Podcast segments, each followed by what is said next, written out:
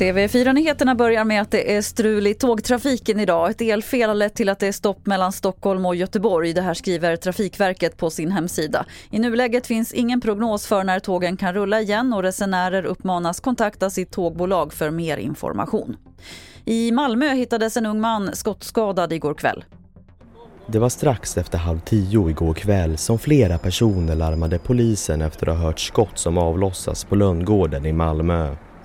När första patrullen kommer till platsen hittar de en skadad man i 25-årsåldern och skotthål i fasaden till ett flerfamiljshus. Region Skåne beskriver mannens skador som allvarliga.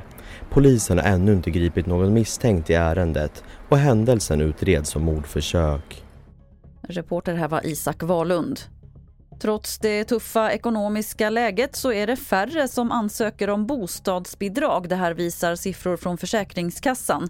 Vad det beror på finns ingen analys över ännu men Försäkringskassan tror att det kan bero på att gränsen för vad man får tjäna ligger lågt.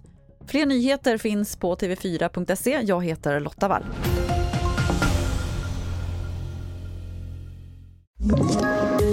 Poddtips från Podplay.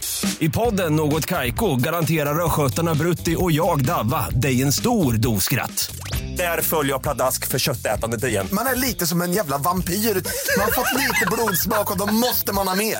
Udda spaningar, fängslande anekdoter och en och annan arg rant. Jag måste ha mitt kaffe på morgonen för annars är jag ingen trevlig människa. Då är du ingen trevlig människa, punkt. Något Kaiko, hör du på Podplay. Därför arkadeinerna.